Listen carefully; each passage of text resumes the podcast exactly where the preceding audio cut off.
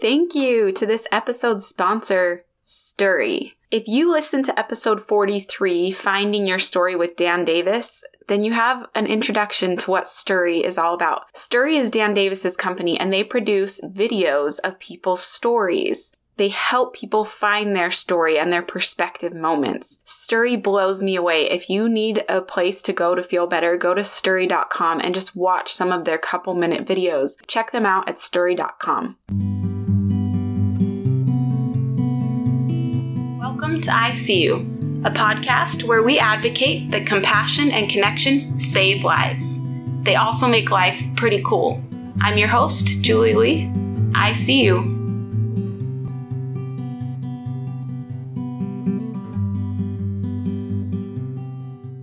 Welcome to ICU. This is episode 96. I am recovered with Todd Sylvester. So happy to be with you.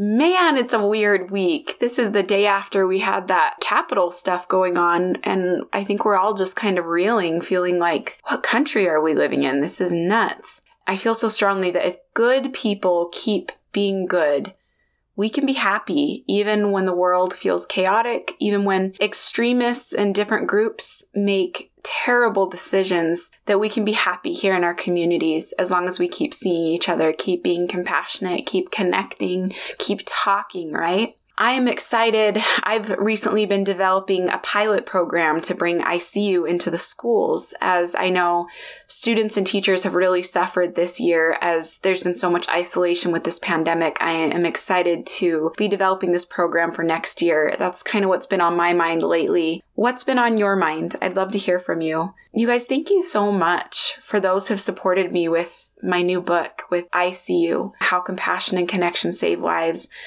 I have been so appreciative for the feedback I've received. You know, as a writer, you don't always know how it's received. And so it's meant so much to hear that it is impacting people in a positive way. I wanted to read just one review I saw on Amazon for my book, and this is what it said. It's from Shannon Gaffin, entitled, This book will no doubt make you a better person. Three hard emojis, five stars. I couldn't wait to receive this book. Once I received it, I cozied up in my favorite chair with my favorite cup of hot tea with my new favorite book. This book had me at the introduction. I couldn't put it down, couldn't stop underlining, and couldn't believe the warmth I felt in my soul with each page.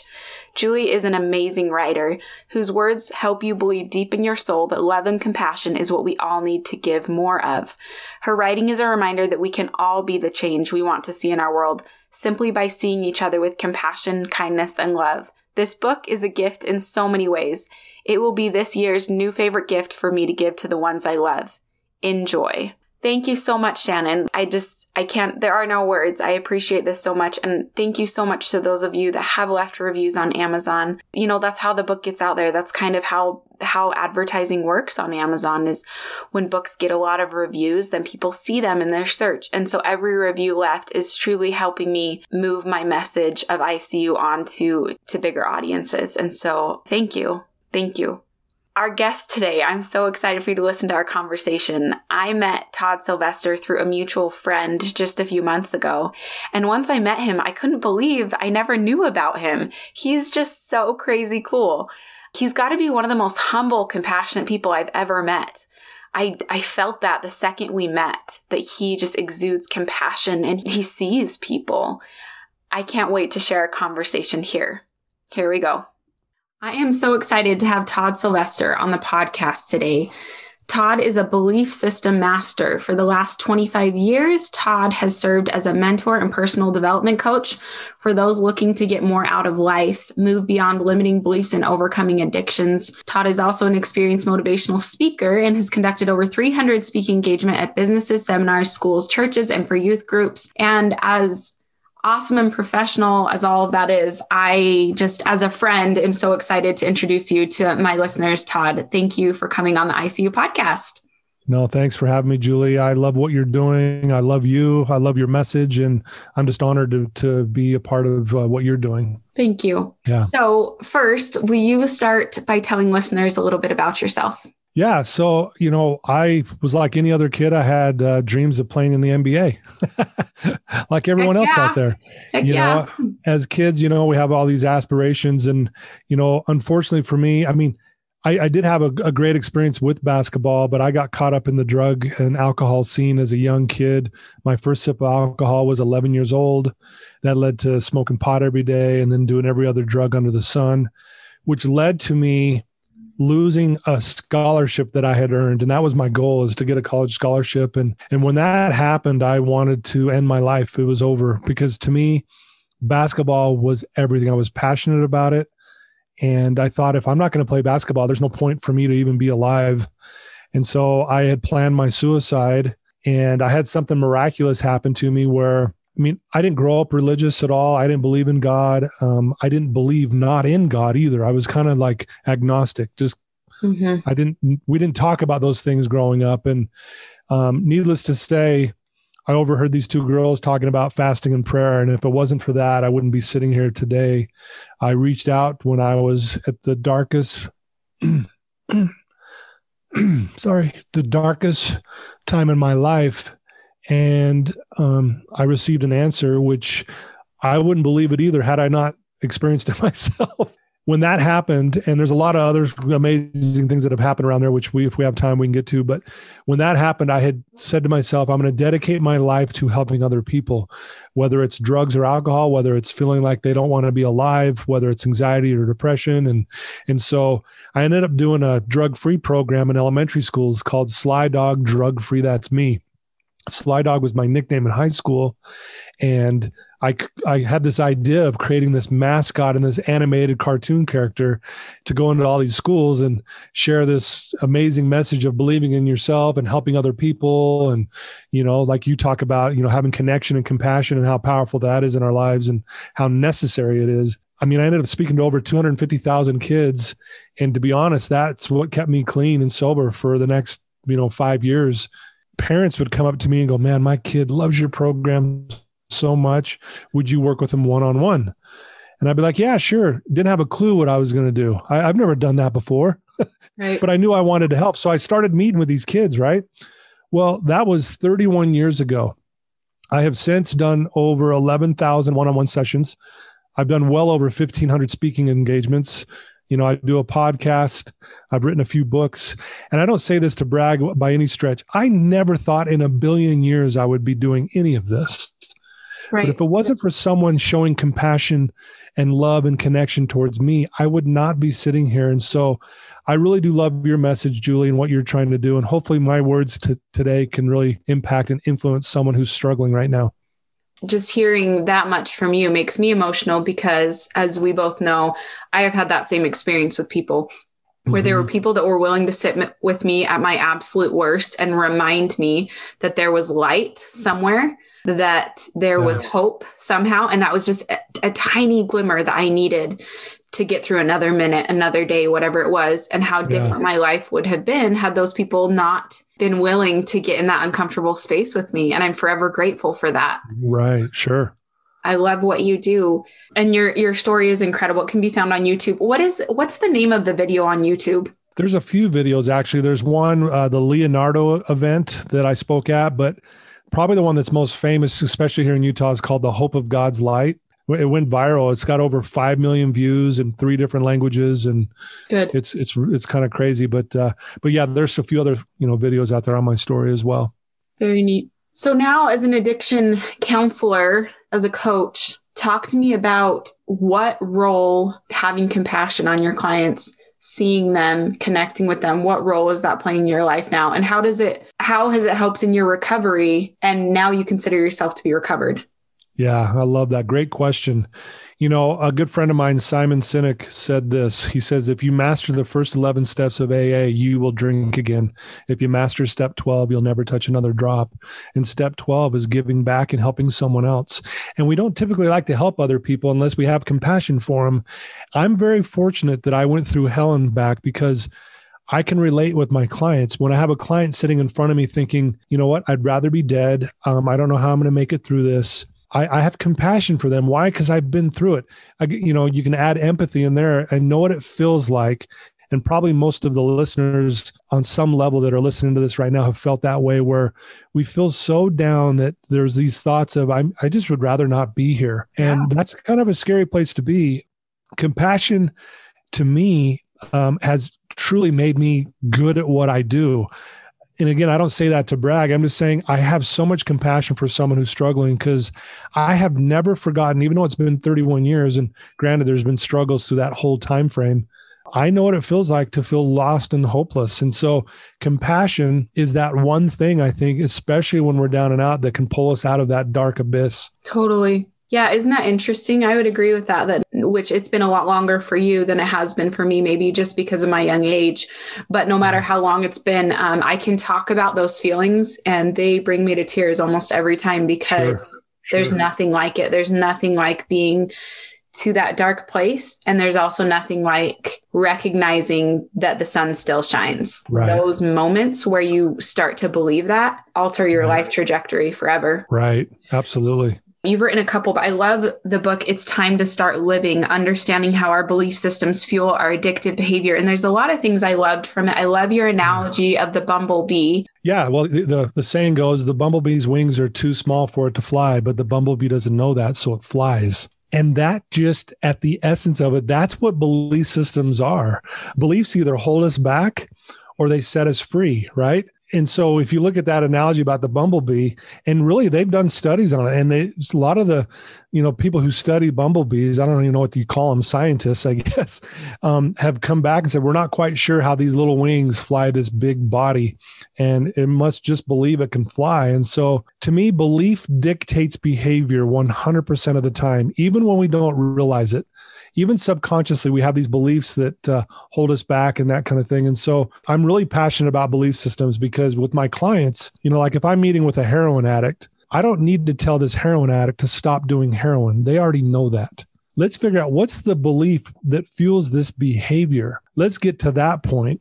And it usually ends up being these three things. I'm not good enough, which everyone can relate with this on some level. Number two is I'm different, so I can't connect. And then number three is my problems are so big and so deep that I'll, it's impossible to change. So why even try? Right. Mm-hmm. And then I always like to add a fourth one where ultimately I just think something's wrong with me. That story we tell ourselves creates this belief system, it creates our world. And so the most powerful force in the human psyche is the story we tell ourselves about ourselves. You know, Julie, you're so passionate about compassion, which I love we need to be compassionate with ourselves. Yes, we want to show compassion to everyone else, which is very, very important. But I think a lot of times we need to show compassion to ourselves. And the best way to do that is to start telling ourselves a different story. Quit beating ourselves up and telling ourselves we're not good enough, you know, and we're different, so no one will ever understand me, and so on and so forth. So, again, I'm really passionate about belief systems. Well, in self compassion, as you and I both know, you cannot be truly compassionate towards other people with 100% integrity if you're not doing it for yourself. If you're not practicing what you mm-hmm. preach when no one's looking inside right. your brain, right? And I, I've learned that, yeah. that when I started adopting self compassion, all of a sudden I was so much nicer to everyone else too, because I really yeah. believed it for me. I yeah. really believed it for them. But when for I sure. am really hard on myself inside, I am naturally not as compassionate with other people. Isn't that interesting? Mm-hmm. If you really love the people around you, you take care of your own crap first, right? Yep. Yeah. So that you can yeah. do that for them and be completely honest in it. Because if you don't believe it for yourself, then there's no way you 100% believe that for someone else. Yeah, it's a good right? point. There's no yeah. way around that. For sure. Yeah. Having interacted with many people who have suffered many different addictions, I find it very interesting that you make a point in your book, and as we've talked, that you don't consider yourself in recovery now. You say you are recovered. Right. And you talked about how some people even see that as being like a little bit uh, prideful or cocky or whatever. but um. I don't. That's that's not the feeling I get from you. I like to think I'm a pretty good judge of character. You don't really come off to me like that. Will you tell me why do you say you're recovered? How do you justify that? Well, thank you for a great question. And I'm glad I don't come across that way. The last thing I want to do is be prideful because I know that will destroy me. Yep. Um, I don't say it as a, a cocky or an arrogant or even overconfident, but think about it just for a minute. I was born, right? And then I had my first sip of alcohol when I was 11. Now, I didn't really get involved in drugs and alcohol until I was 13. So there's those 13 years, let's say, right? Why can't I define myself by those 13 years instead of the next 10 years? See, the next 10 years, I was a drug addict and an alcoholic. But now I've been clean for 31 years. See, if I constantly say I'm in recovery, I'm constantly in that kind of mindset. The reason why I say I'm recovered is because I'm telling myself this isn't for, you know, I'm not shouting it from the rooftops, hey, everybody, I'm recovered. It's more about I'm telling my own subconscious self image that I am recovered, meaning I am done. I'm no longer white knuckling it. Now, see, we were talking about this, like you said. I know I'm not going to go hang out with all my buddies tonight who drink and do drugs. I'm smart enough to know not to put myself around that stuff. I think it's okay. I think we're all afraid, like, so I'm going to be in recovery the rest of my life. That can feel daunting. That could actually be very depressing at the same time. This gigantic, I'm always going to be recovery. No, you weren't born a drug addict. So why can't we go back to that mindset when we were children? And I'm telling you, Julie, we had it figured out when we were kids. We knew who we were. We loved who we were. We loved everybody. We had faith as big as the universe. But yeah. yet, heaven forbid we go back to that mindset. But no, let's just call ourselves, I'm a broken, damaged, diseased individual because of this. It's more about telling yourself the truth. It's okay to tell yourself the truth. It's not arrogant. It's not cocky. It's just the fact. You can be recovered, meaning it's game over. I'm done. Do you feel like there is value or there's there's a place in your life where it is good to say I am in recovery right now? Absolutely. That's like a great when you're question. when you're first going through those 11 steps, you know, those 12 steps, you're going to those meetings multiple yeah. times a week.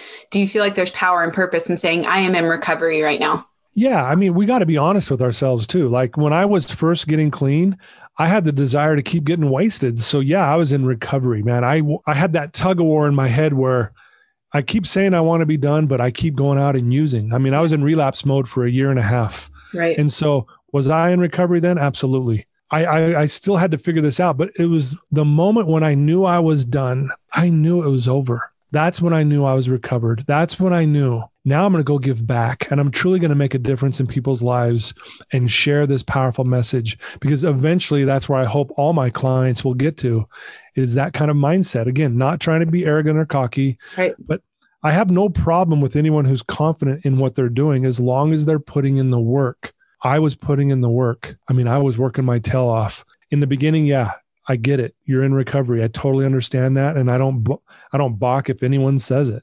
Yeah. People should not compare their stories to yours because everybody's story is so different. Mm-hmm. Path is so different. Biology is different, all of it. Yep. How long did it take for you to say, I'm recovered from when you started the process? Year and a half.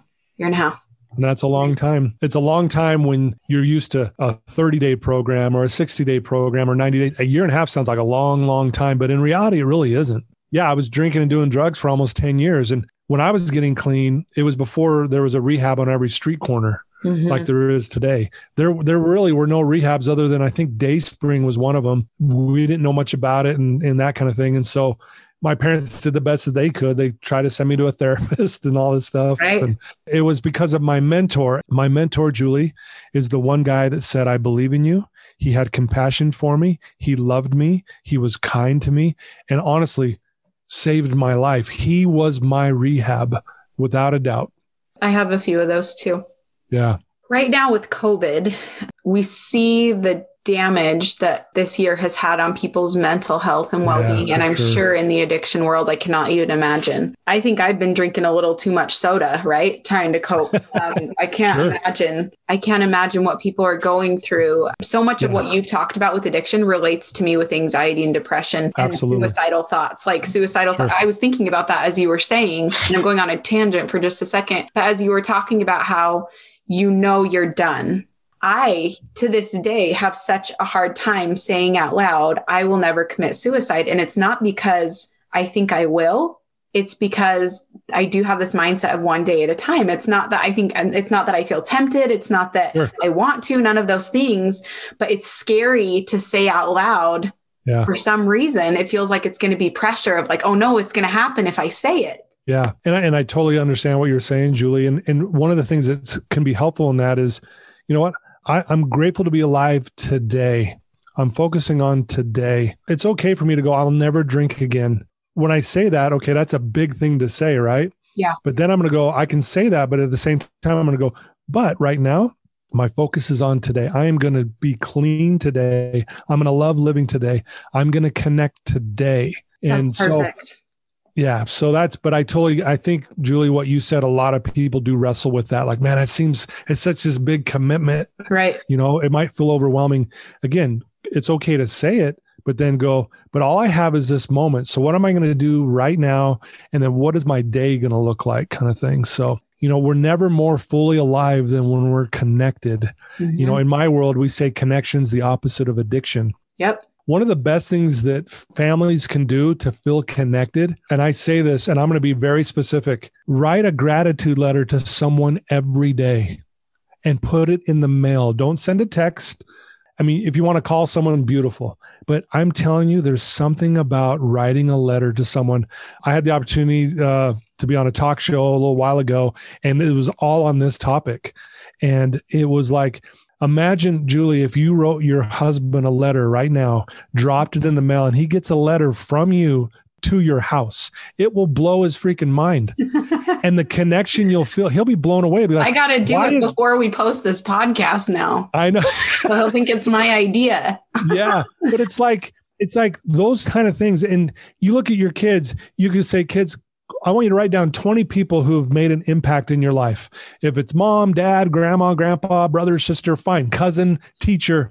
Yeah. And then what you do is, okay, today you're going to write your gratitude letter to grandpa, or today you're going to write your gratitude letter to your second grade teacher. I'm telling you what, it's a beautiful way to connect, and you're teaching your kids a very powerful lesson as they move forward in life. It's not about being creative because it's COVID does kind of keep us a little more secluded, obviously.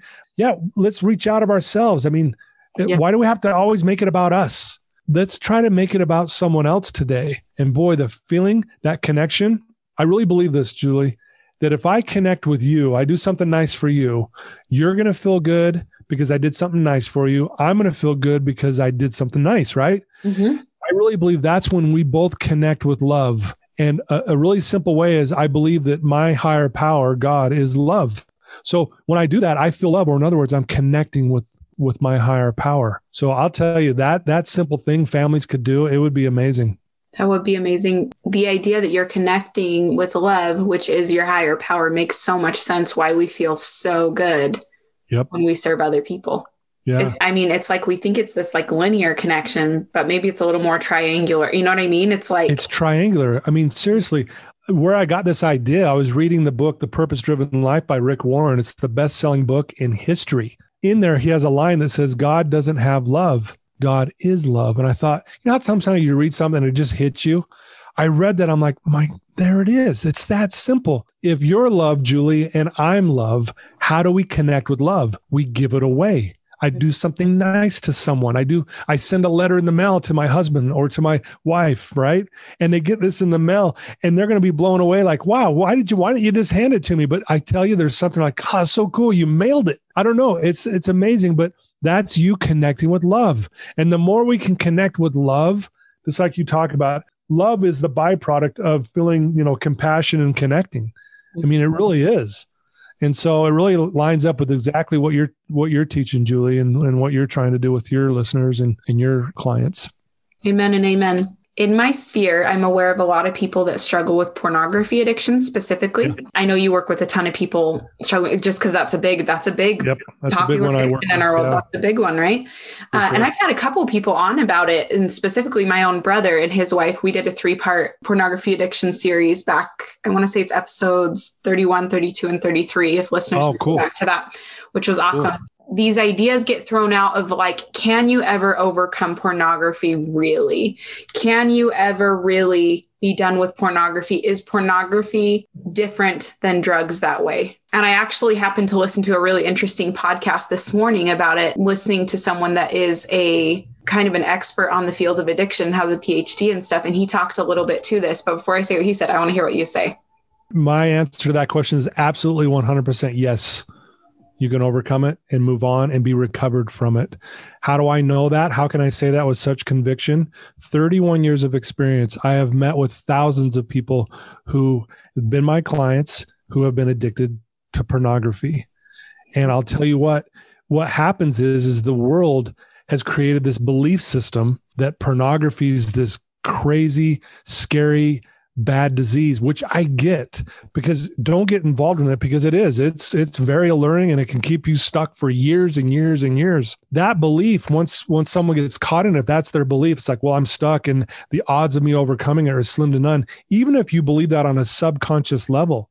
And so what I do is I help them tap in and change that belief around no, you weren't born a porn addict again, I'm not trying to downplay any science and anything that's been studied on it and all that stuff, but I'll tell you, I'm going by what I see in my clients. And I'm not kidding you. I could give you a hundred clients right now that will tell you, yeah, I've, I've been clean from it for years. I've moved on mm-hmm. all by changing the way my belief system looks at it. Uh, that's a long way to answer your question, but yes, I believe you 100% can. I have just seen it too many times. That's your story and you're sticking to it. Yep, that's what the PhD said too. That's what they said.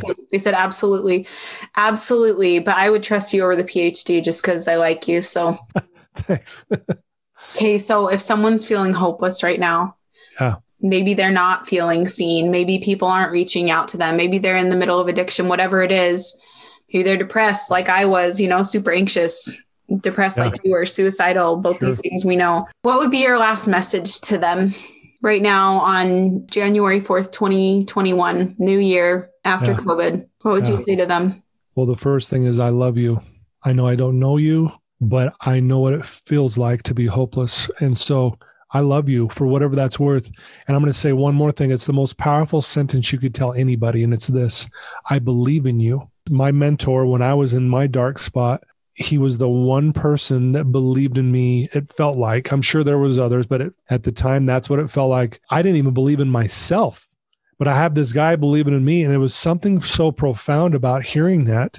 I believe in you. Now if you're hearing this and you're struggling i would ask you to reach out to someone and talk to them. Talk to julie. Reach out to julie um, reach out to me, reach out to someone you care about. See, I think a lot of times we get so scared to tell someone we're struggling. I'm sorry, but that's what we have to do.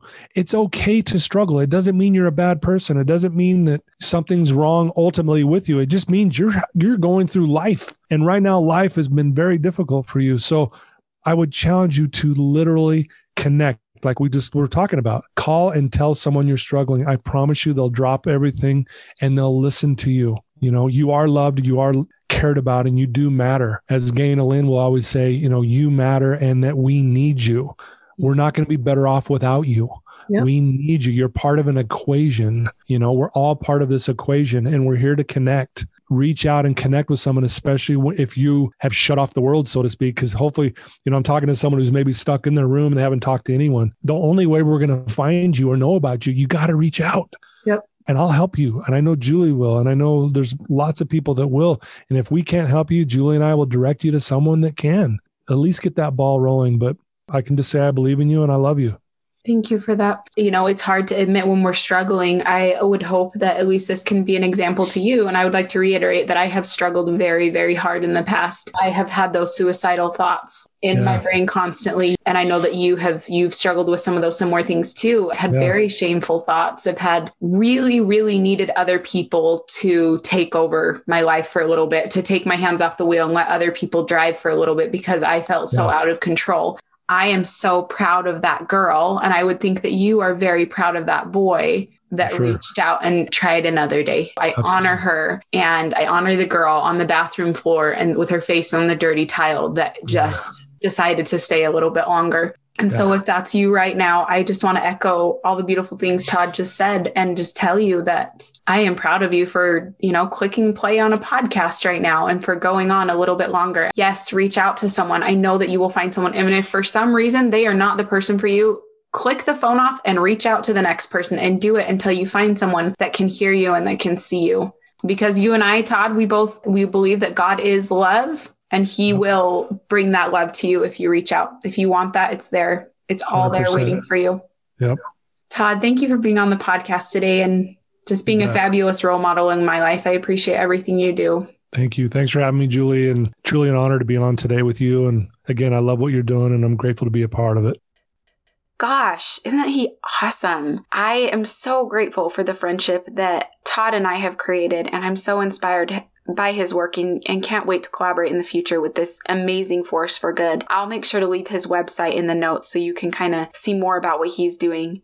Thank you again to Stiry for sponsoring this episode. You guys, if you need to feel uplifted, especially right now, go watch some of their short videos on their website. You will feel better afterwards. You'll want to be a better person. You'll be inspired. Go look at their website at stiry.com.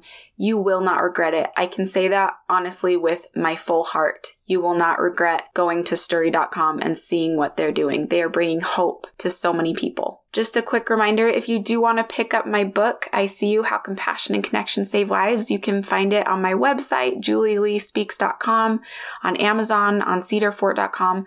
All of those links, find them all on my website, julieleespeaks.com. Well, this has been episode 96, which we're closing up here, and I have just a few left until the end of season two. The finale of season two will be episode 100, so the pressure's on to have some pretty killer conversations for these last few episodes. My friends, thank you for being here, for coming back every time. It means so much to me that you would care what I have to say. My name is Julie Lee, and I see you.